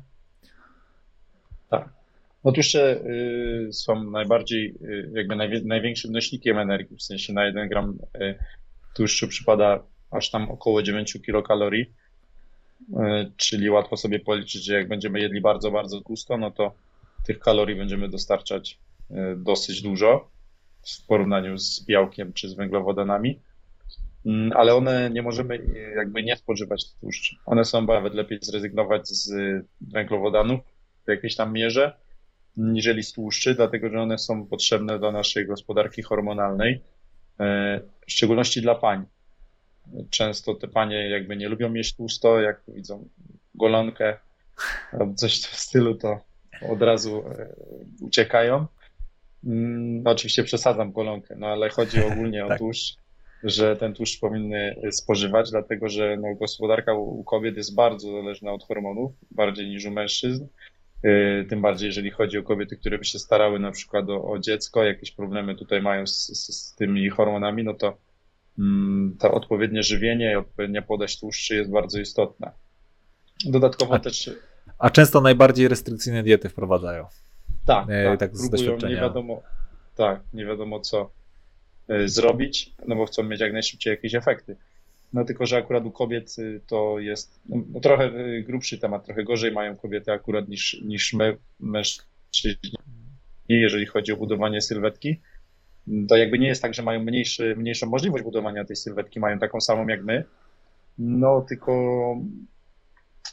u nich jakby stosunek tej tkanki tłuszczowej do tkanki mięśniowej jest troszkę inny. Jest większy, większy, Dlatego- większa ilość tkanki tłuszczowej jest generalnie średnio u kobiet. E, jakby ten przedział jest troszkę inny, tak? E, tak, żeby one zdrowo funkcjonowały, Tak, bo tak, właśnie tak wracając do tego, że one mają duże zapotrzebowanie na te tłuszcze. Tak. Więc one powinny właśnie ich spożywać. Znaczy tak i tak to nie jest, y, jakby udział włączny w diecie nadal nie jest, y, który jest potrzebny, żeby dobrze funkcjonować, to tak i tak nie jest dużo. Jakby niewiele, No myślę, że tutaj te 15-20% myślę, że mogłoby być mm, te odpowiednie. wystarczające, tak. U facetów może być czasami mniejsze, zjedzą jedną łyżkę masła orzechowego i jest git, nie? Tak. Nie stronią panowie raczej od y, tłuszczy. Tak. Więc jak, E, No ale ogólnie bardzo istotne są tłuszcze, także nie unikamy tłuszczy, potrzebujemy ich, żeby nasza gospodarka hormonalna pracu- y, odpowiednio pracowała, y, żeby dobrze przyswajały się witaminy niektóre, także nie unikajcie, spożywajcie, tylko dostosujcie sobie e, do pozostałych makroskładników. Mówię, Wiadomo, że te zdrowe tłuszcze też będą lepsze, tak zwane, czyli tam z ryb, czy, czy z, z oleju zamiast tam słonecznikowego, to jest jakieś tam oliwy, z oliwek, e, orzechów czy coś, tak? orzechów, tak, tak, tak, tak, będą miały lepszy wpływ, ale Tak, Mm. ale też właśnie bardzo często ludzie wpadają w taki, taki błąd, że na zasadzie okej, orzechy są zdrowe, no to mogę jeść, tak? I bo to w takim razie jakby takie założenie wychodzi, że no to nie będę, że to jest mniej kaloryczne. Jak coś jest zdrowsze, tak, to jest, wychodzą, wychodzą ludzie z założenia, że to jest mniej kaloryczne. No nie, jakby to jest na przykład orzechy, nasiona, mimo tego, że są zdrowe, no jednak są bardzo kaloryczne, więc jeśli ktoś przez zawartość wysoką tłuszczu. tak, przez zawartość wysoką tłuszczu, więc po prostu warto, warto po prostu na to patrzeć, nie? Bardzo często jest No. tak, że osoby właśnie przechodzą na dietę, zaczynają żyć, jeść zdrowo, tak, i po prostu zamieniają te takie rzeczy na właśnie jakieś tam nasiona, jakieś tam orzechy i ostatecznie jeszcze więcej kalorii spożywają, tak? Tak, no bo jak się pytasz, czy coś tam podjadała na przykład, nie no, nic nie podjadałem, trochę orzeszków jadłam Tak. i na przykład miseczkę orzeszków. To jest Taka jedna- akurat, Taka jedna paczuszka, taka 100 gram, to ma chyba z 600 coś, czy 700, jakoś tak mniej no, więcej. zależy tak od paczuszki, ale ogólnie rzecz biorąc dużo.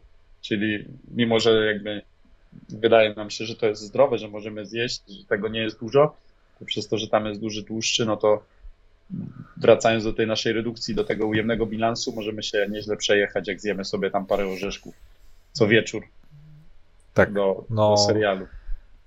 Bardzo, generalnie bardzo łatwo jest y, dostarczyć bardzo dużo kalorii właśnie z orzechów, z e, tych takich przekąsek, czy to nawet zdrowych. E, Często na przykład te zdrowe batony to jest orzechy i miód, tak? Tak. Więc Czyli potrafią mieć, tak, więc potrafią mieć bardzo dużo kalorii. I to, że to są zdrowsze, tak, te tłuszcze, to nie zmienia to tego faktu, że nadal spożyliśmy dużo kalorii, tak? Dokładnie. Więc jakby A. podsumowując te wszystkie nasze wywody na temat redukcji, to trzeba pilnować przede wszystkim e, podaży kalorii, czyli bil- bilansu kalorycznego. Jeżeli chcemy być na redukcji, to musimy być na lekkim minusie. Takim jak mówiłeś, może być 300, 500, szczerze nawet 200 bez podjadania w weekendy też już będzie dobrze. E, No chyba, że na przykład nasz dzień na to też trzeba zwrócić uwagę, że dzień do dnia się nieraz różni. I jeżeli przypuśćmy od poniedziałku do piątku jestem na minusie 200, ale mam pracę, gdzie yy, dużo chodzę, dużo kalorii spalam, a później mam weekendy, ja w weekend siedzę w mieszkaniu przed telewizorem, no to wiadomo, że to moje zapotrzebowanie też będzie inne i wtedy może się okazać, że mimo, że dalej zjem tą samą ilość kalorii, to okaże się, że jestem na plusie. Mi na przykład zegarek podaje na przykład, że w ciągu dnia, w tygodniu tam mam 3 3500 sp- zapotrzebowanie, a w weekend mam 2700 na przykład. No, Więc potrafi, To potrafi to być na, naprawdę duża różnica czasami. E, więc tutaj no, trzeba to po prostu dostosować do siebie wtedy, nie? Tak, w szczególności gdzie mamy dzień treningowy, albo dzień bez treningu, to też Tak. jest duża różnica, więc też trzeba sobie to tak dobrać, żeby w danym dniu odpowiednią ilość kalorii dostarczyć. Tak, ale też się nic nie stanie, jak na przykład y, ten w jeden dzień na przykład ten bilans kaloryczny będzie na przykład minus 500 ze względu na trening, a w inny dzień będzie minus 200, tak? Tak, Właśnie, bo, dokładnie. bo ten, liczy się ten łączny tygodniowy, ten bilans kaloryczny ujemny. E, Z, takich, z takiego praktycznego punktu widzenia, ja, jeśli chodzi o tak jakby tempo redukcji tkanki tłuszczowej, polecam, żeby to było 1% na miesiąc do 1% na tydzień, że to już jest wystarczające. Wszystko, co jest powyżej, to jest e, może być zbyt, zbyt agresywne. Możemy się źle czuć. Złe samopoczucie, mniej energii, mniej siły i poza tym e, później te różne w momencie, kiedy przestajemy być na tej naszej diecie, to y, te efekty jojo często są, dlatego że nagle zaczynamy spożywać dużo, dużo większą ilość kalorii, nadrabiamy sobie te nasze ciężkie dni, które musieliśmy y, przeżyć, będąc na jakimś tam y, bilansie kalorycznym. Dlatego, dlatego, tak jak mówiłem wcześniej, osoby, które są najskuteczniejsze, jeśli chodzi o dietę, to są osoby, które nie przychodzą na taką tak, tą przysłowiową dietę, tylko właśnie po prostu zmieniają stopniowo te nawyki żywieniowe na lepsze. Stopniowo więcej warzyw, stopniowo więcej gdzieś tam tego białka, zaczynają dbać o białko, zaczynają troszkę bardziej patrzeć na to, co jedzą, ile jedzą, tak dalej, tak dalej, tak dalej. Zaczynają coś tam trenować. I te osoby zazwyczaj są skuteczne, jeśli chodzi o redukcję tkanki tłuszczowej, e, bo często osoby po prostu przechodzą na dietę i na przykład to wywalam chleb. Kocham chleb, ale wywalam chleb. No, to, nie ma, to nie ma po prostu racji bytu, no bo po prostu ta osoba prędzej czy później yy, zje cały buchanek. tak. tak, a poza tym y, trzeba też dobrać, no bo większość z nas ma rodzinę, tam żonę, dzieci, no i często spożywamy to, co inni też spożywają, no bo szykuje się dla wszystkich jednakowo. Tak. No to też y, no ciężko jest nagle zmienić żywienie dla całej rodziny, więc nie musimy od razu zmieniać drastycznie tej, tej, tego naszego odżywiania, zmieniać wszystkich składników, tylko zmniejszyć ilość chociaż, tak? Czyli Albo nie... po prostu troszkę zmienić, na przykład, yy, nie wiem, gotujemy dla nas, dla całej rodziny, tak? I na przykład zamiast używania ileś tam yy, oleju na przykład do smażenia, no używamy troszkę mniej, tak? A z, albo z, z, zwiększamy udział tam białka, czyli na przykład E, zmniejszamy tam ilość tłuszczu czy węglowodanów na korzyść troszkę większej ilości białka, tak? I na przykład w ten sposób możemy lekko, stopniowo regulować to, ile rzeczywiście tego, tych kalorii jest w, w tej diecie, tak? Tak, bo często się osoby zniechęcają, bo mówią, o jak ja teraz tu całą rodzinę, obiad dla całej rodziny, a ja będę sobie musiał robić coś oddzielnego. No to wcale tak nie jest. Yy, tylko właśnie te drobne zmiany, tak, o których wspominaliśmy wcześniej, tutaj będą myślę, że kluczowe. Tak. Dlatego, że tych drobnych zmian jest nam się łatwiej przytrzymać niż jakichś tam dużych, milowych kroków. Tak. No i ważne też, żeby po prostu, znaczy, ważne jest, żeby trenować, ale często osoby mm, przeceniają to rzeczywiście, ile ten trening wnosi do tego bilansu kalorycznego. Jakby to jest, to jest coś, co nam będzie wypłacać dywidendy, tak? Że my będziemy mieć więcej trochę tej masy mięśniowej, będziemy zużywać więcej energii przez tą masę mięśniową. E, i to nam pozwoli łatwiej być w tym bilansie kalorycznym ujemnym, tak? Ale to nie jest tak, że my sobie możemy wtedy folgować, o tak, nie? Bo czasami tak osoby wychodzą z takiego założenia, skoro trenuję, to mogę jeść, że tak się wyrażę, jak świnka. Jak świnka. Ale no, no tak jak mówisz, weźmy średnio trening z podopiecznym trwa godzinę, niech on tam chwilę na tym rowerze jeszcze pojeździ, niechby to będzie półtorej godziny, dwa razy w tygodniu, to mamy trzy godziny aktywności, które nam spalą dodatkowo do tysiąca kalorii, powiedzmy. No i teraz, y, jeżeli ktoś uważa, że może przez y, resztę, y, w ciągu siedmiu dni, przez resztę godzin robić co chce, bo był dwa razy na treningu, no sami sobie odpowiedzmy, jest to niemożliwe. No nawet jakby spalił, nie wiem, po, po tysiąc kalorii na tym treningu i wyszłoby mu dwa tysiące, a później resztę dni będzie sobie jadł jak chce. Ja 2000 to no mogę to w jednym posiłku obalić. No. I zapijesz piwkiem i tak. Nie, to jest trening ma, jakby na trening patrzymy jako na wydatek energetyczny, oczywiście, jeżeli patrzymy pod względem e, redukcji, jako budowanie masy mięśniowej, co ma oczywiście wpływ na redukcję, ale bardziej u tych pod, tak jakby z podopiecznymi, tymi co dopiero zaczynają, to jest jakby po prostu mm, taki zdrowotna forma. Chcemy, żeby oni się poruszali, żeby. To jest, to jest jakby też długo, długoterminowe podejście, e, a nie krótkoterminowe, o tak, nie? Tak. Jak chcemy krótkoterminowe, to możemy iść na zajęcia grupowe typu HIT, e, natrzaskać tam 500 kalorii, dwa razy w tygodniu. E, będziemy zmęczeni, będziemy mieli troszkę ujemnego bilansu przez te dwa dni, a strzelam, że mm, przez pozostałe dni i tak nadrobimy to wszystko. Też dodatkowo warto jest nadmienić właśnie, że często, szczególnie osoby otyłe, mają taki yy, inny troszkę, inną reakcję na aktywność fizyczną, jeśli chodzi o łaknienie.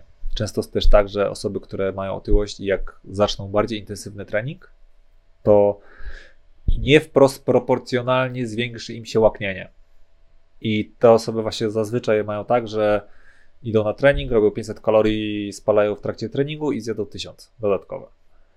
Bo tak im wzrósł, jakby wzrosła ta, e, e, ta chęć po prostu do zjedzenia większej ilości kalorii. Jest po prostu taki, takie zaburzenie, taki dysonans troszkę u tych osób. Tylko czasami warto jest właśnie zacząć od dołu. Jak my ostatnio robiliśmy ten odcinek o e, szlakach energetycznych, to właśnie fajnie, żeby te osoby zaczęły od, od tego dolnego pułapu, czyli od bardzo spacerów, od, spacerów, od prostych aktywności fizycznych, e, powoli, lekko wprowadzać ten trening siłowy, a nie od razu jakieś tam ostre ćwiczenia, ostra redukcja. Y, potem wiesz, też te osoby mają potem obwisłą skórę i potem na przykład jeszcze też wracają na przykład do tej swojej pierwotnej wagi. Ale to też jest bardzo zniechęcające, tak. no bo ta, dla osoby otyłej taka aktywność wysokiej intensywności no może być bardzo bolesna też, nie? No ta masa jest jednak dosyć spora, te stawy mają jakąś tam ograniczoną wytrzymałość, więc później zaczynają boleć nogi, boleć właśnie stawy, kolana i no szybko się zniechęcamy do tego wszystkiego. Tak. Też jakby tutaj... Dlatego lepiej... No, powiedz. E, znaczy też... Lepiej, tak, tak. mówisz, y, zacząć od tak. delikatnych spacerów. Chodzi o taką regularną aktywność, a nie tylko o mm, dwudniową, a bardzo intensywną. Tak. Też e, bardzo często, znaczy jakby to nasze takie myślenie stricte, jeśli chodzi o otyłość, o większym obciążeniu stawowym, też nie do końca jest yy, dobre.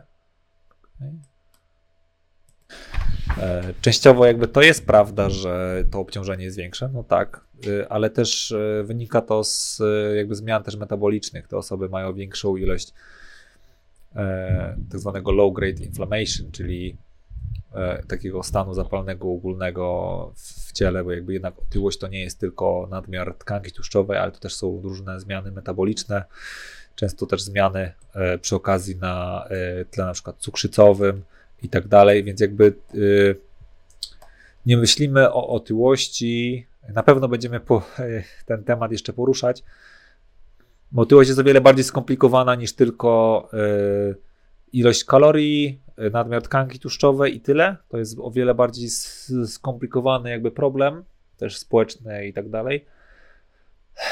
Na pewno będziemy go poruszać, ale to jest. Y, tak, nawet ostatnio mm, rozmawiałem z, z trenerem tu ode mnie na temat tego, że tkanka tłuszczowa powoduje powstawanie właśnie stanów zapalnych w organizmie i degradacji, zwiększania degradacji stawów, krążków międzykręgowych, etc. Tak, więc jakby tutaj Czyli... o, o otyłości też myślimy właśnie bardziej jako o takiej chorobie ogólno, ogólnego, ogólnego ciała, metabolizmu i tak dalej, aniżeli tylko i wyłącznie o tym, że to jest y, nadmiar, masa. Tak, że to jest masa większa, nadmiar tkanki tłuszczowej. To jest bardzo wiele jakby problemów nakładających się na siebie i mówię, to nie chcę jakby tak też tego tematu, choroba, tak, nie, nie chcę nie tak. Jest coś, co można bagatelizować, tylko e, podejść do tego trzeba poważnie. Tak, tutaj często też jest problem z tym, że te osoby nie są leczone, gdzie na przykład są potrzebne jakieś tam e, już interwencje różnego rodzaju, już są jakieś tam powikłania i tak dalej. Często to jest bagatelizowane, tylko się mówi tym osobom, że powinny po prostu schudnąć i tyle. Jakby zostawiane są samym sobie. Więc jakby tutaj nie chcę bagatelizować tego tematu, e, ale też po prostu to nie na ten odcinek trochę. To jest o wiele bardziej szerszy, szerszy też problem. Więcej specjalistów w ogóle w to powinno zostać e, wciąganych do jakby tak pracy, pracy z taką osobą. Ale prawda jest też taka, że e, w momencie, w którym osoby rzeczywiście były, są otyłe, jakby były na ujemnym bilansie kalorycznym, to tak i tak schudną. Tak jakby to jest e, niezaprzeczalne jakby tutaj prawda ale to nie zmienia faktu, że często te osoby wymagają jakby o wiele szerszego spektrum jakby pomocy, zarówno medycznej, jak i e, psychologicznej i tak dalej, tak dalej, tak dalej. Więc mówię, nie chcę bagatelizować tego tematu, ale to jest też troszkę e, dużo, dużo więcej, że tak powiem, do powiedzenia jest na ten temat. No, zgadza się. Tak, więc e, jeśli chodzi o właśnie redukcję, jakby tak podsumowując to wszystko, jeśli planujemy redukcję tkanki tłuszczowej na poważnie, tak, to najważniejsze jest, żeby stopniowo zmieniać nawyki nasze żywieniowe, żebyśmy stopniowo zaczęli być bardziej świadomi tego, ile rzeczywiście my spożywamy tych kalorii. Świadomie podchodzić do tego, ile rzeczywiście my zużywamy tych kalorii, wprowadzić trening siłowy, dbać o te makroskładniki, żeby tych rozkład był e, w, miarę, w miarę przyzwoity, tak? A, nie wspomnieliśmy też, alkohol też ma dużo kalorii. To są te grzeszki, o których mówiliśmy tak. wcześniej. E, tam jest 7, e, na 1 gram jest 7 kilokalorii, e, więc też bardzo dużo potrafi być niepomocny mm. w tej naszej redukcji. No i wszystkie napoje też, bo też o tym tak nie mówiliśmy, tylko raczej o posiłkach, a nie o różnych sokach, o Coca-Coli, o innych takich napojach słodkich, że one też dostarczają dużo kalorii. A są totalnie niesycące. No właśnie. Tak, więc Wydaje jest... nam się, że wypijemy, wydalimy, wypijemy, wydalimy i możemy ile chcemy. Tak, zwykłe jakieś tam latę potrafi nawet po 300 kalorii yy, mieć. Jeśli jest z cukrem i jakimś tam. No, więc jakby dodatkowym... taki, podsumowując to wszystko, to trzeba się przyjrzeć tym naszym posiłkom i zacząć delikatnie yy, jakby usuwać te najbardziej zbędne elementy. Tak. Trochę mówię, to jest, to jest jakby stopniowa, stopniowa korekta jakby trasy naszej, tak? Że stopniowo patrzymy na to rzeczywiście, co jemy, stopniowo patrzymy, co jemy, ile jemy, ile to ma kalorii i czy czasami nie zdarza się tak, że mamy dużo jakichś takich nieprzemyślanych, impulsywnych jakby nawyków żywieniowych, które ludzie często nie są świadomi nawet tego, że takie mają, tak? Jak coś leży, no. to jem, tak? Na przykład. Leży jakiś no tam. Tak, e, to sumienne przyjrzenie się temu wszystkiemu, całemu, całemu naszemu dniu od rana do wieczora, bo często właśnie kontrolujemy się tam do, do późnego wieczora, a wieczorem coś tam przed telewizorem nieświadomie zjemy czy wypijemy, to może się okazywać, że na przykład tutaj jest ten taki największy nasz problem, że jakby to nasze jedzenie może być w miarę dobre, ale gdzieś tam jakiś taki dodatek powoduje, że no wszystko idzie nie tak jak powinno. I tak jak mówiłem wcześniej, warto jest e, nie tylko wagę, że waga jest, e, waga potrafi być bardzo myląca, te zmiany takie w ilości wody i tak dalej, te takie wahania wagowe są, potrafią być bardzo duże, więc warto jest jednak jakby też dodatkowo właśnie mierzyć sobie obwody, czy robić na przykład zdjęcia w lustrze, żeby po prostu widzieć po prostu zmiany. Czasami właśnie jest tak, że nie schudliście, znaczy nie na wadze tam stoi albo bardzo wolno, a na przykład rzeczywiście jak po, pomierzymy sobie te obwody, przy okazji obwody też są bardzo dobrym wyznacznikiem e, zdrowia tak jakby ogólnego, jest czynnik ryzyka zbyt duży tam obwód e, talii w stosunku do bioder na przykład, więc warto po prostu to mierzyć i to będzie naszym nawet lepszym czasami wyznacznikiem niż ta nasza waga.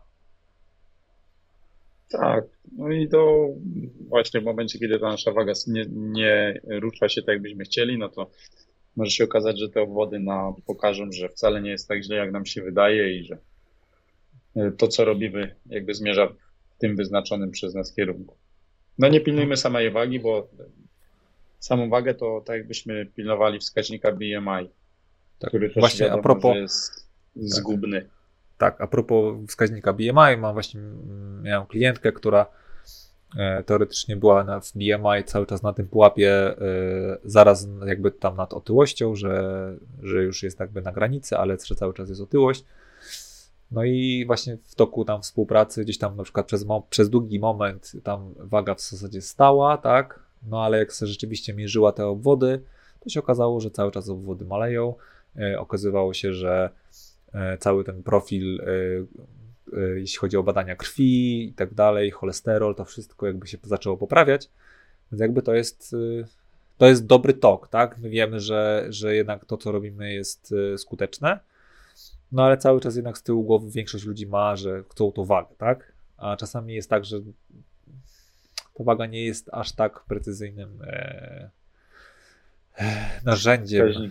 Wystarczy spojrzeć, jak wejdziemy na siłownię. E, u nas wiele podopiecznych e, się pyta tam na przykład o wagę danego trenera i się okazuje, że waży ktoś, mój podopieczny, tyle samo co ja, podobnych gabarytów, a mnie w ogóle nie widać y, brzucha i jakichś tam dodatkowych niepotrzebnych, y, dodatkowe niepotrzebnej tkanki, a u niego, mimo że waży tyle co ja, czy nawet troszkę mniej, to się okazuje, że e, gdzieś tam ten brzuch mu sterczy i tak dalej. Mimo, że w wskaźniku BMI będziemy na tym samym poziomie, nie? Tak. A jakbyś spotkał takie dwie osoby na ulicy, to byś powiedział, kurczę, ten to jest otyły, a ten to ten wcale nie. A wskaźnik No ja, ja, teoretycznie, ja teoretycznie nie mam w BMI mam nadwagę, chyba, z tego co pamiętam. Nie, nie liczyłem tego osoby. No, No, ty jesteś więc- jeszcze dosyć wysoki, to ci to trochę pomaga. Ale też. Tak, ale tak i tak jest, nadal mam tam według oficjalnie nadwagę, nie? No. Więc jakby te, to BMI nie jest najlepszym wyznacznikiem. Ci bardziej, znaczy dobrzy lekarze o tym wiedzą i jakby też wiele innych właśnie czynników e, często będą mierzyć, właśnie obwód talii, e, profil właśnie e, badania krwi i tak dalej, to wszystko, lipidogram będą sprawdzać, a nie tylko i wyłącznie BMI, żeby stwierdzić, czy coś tam jest, e, czy rzeczywiście mamy się przejmować tą otyłością, czy nie. E, No, ale jakby, tak jak mówię, jakby to jest, waga nie jest jedynym wyznacznikiem i e, trzeba troszkę bardziej szerzej do tego po prostu podejść. Dokładnie. I to tak jak przy większości rzeczach. Nigdy nie jest tak, że nigdy nie, nic nie jest tak proste, na, na jakie wygląda, ale też nie jest tak bardzo skomplikowane, jak nam się wydaje. Zawsze to tak Generalnie trzeba sobie też- uśrednić. Tak, my staramy się też jakby to właśnie upraszczać, bo też mam wrażenie, że jeśli chodzi, jak wejdziemy właśnie na jakiegoś Instagrama czy na, czy na coś innego tego typu, to jakby tych teorii i filozofii jakby związanych dietą jest mnóstwo.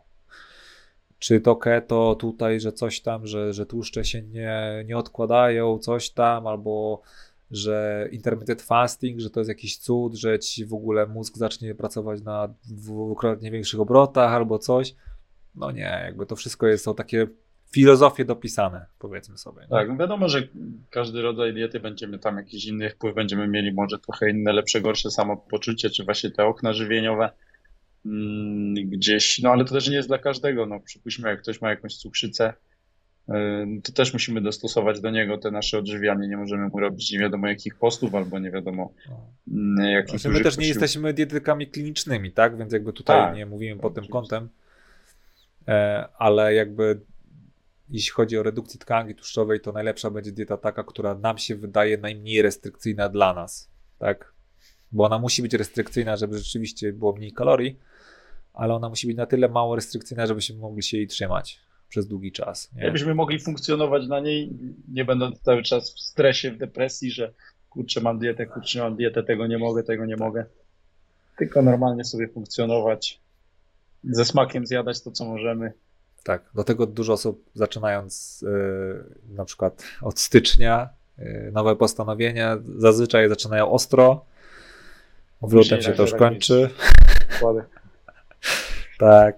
Bo właśnie to jest ten takie zbyt agresywne podejście, że muszę coś zrobić tak, e, totalnie wywalam wszystko, co tam jest niezdrowe na przykład.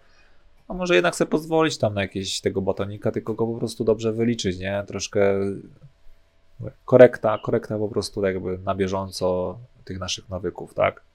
Drobne Tak, no zmiany bieżą na bieżąco, nie? Dostosowane do nas, no bo tak, jeden Tak. sobie nie odpuści batonika, a drugi sobie nie odpuści piwa, drugi, trzeci sobie nie odpuści jakiegoś fast fooda, fast fooda raz w tygodniu, więc jakby no, to nie jest tak, że nikt nie może jeść fast foodów ani batoników, tylko no wliczcie to i najwyżej ty sobie wypij to piwo.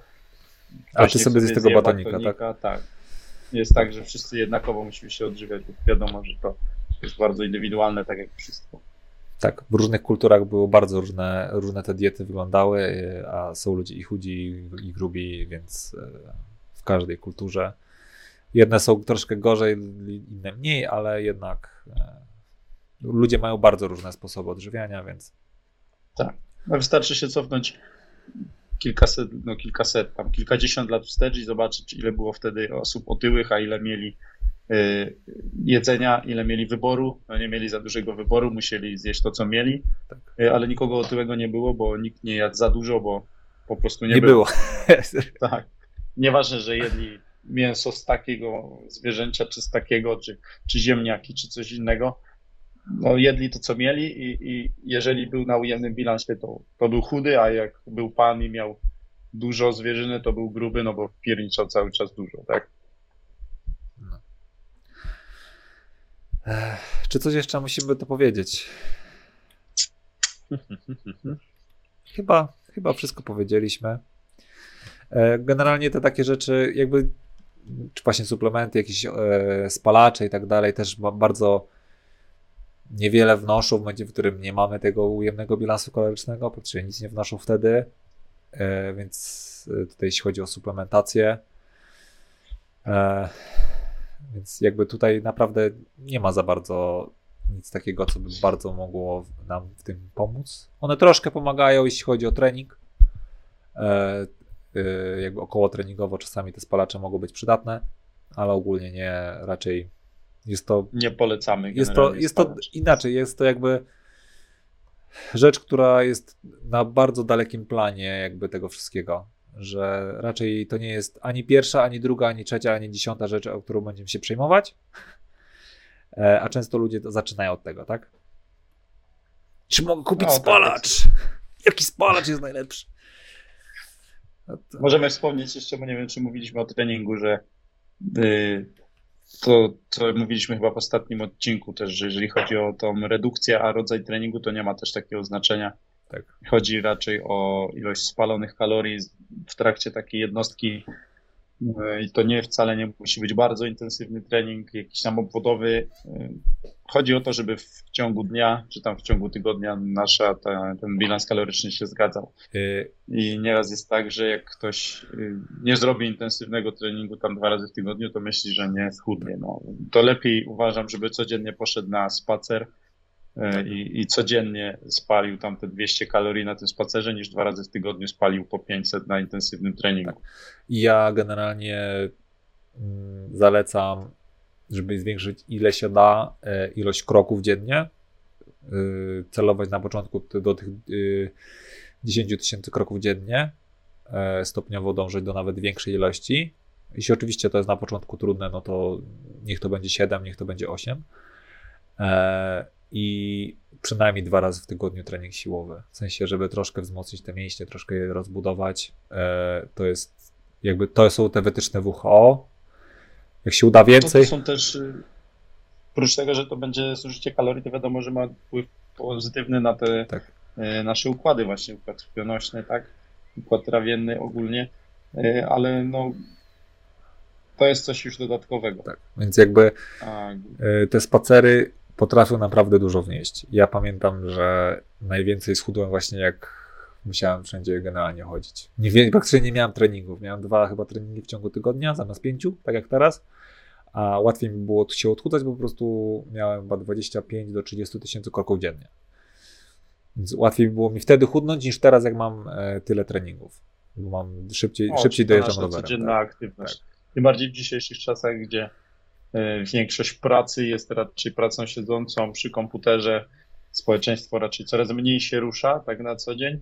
Mhm. E, tutaj myślę, że też jest, tutaj możemy dopatrywać się przyczyny tego, że nagle ta otyłość wzrasta, bo się mniej ruszamy tak na co dzień, więcej jemy, jesteśmy w domu, czy gdzieś indziej tam lodóweczka obok. No i też te produkty e, bardzo wysoko przetworzone, które są no, przepyszne po prostu i potrafimy ich zjeść bardzo dużo i potrafią dostarczyć bardzo dużo kalorii.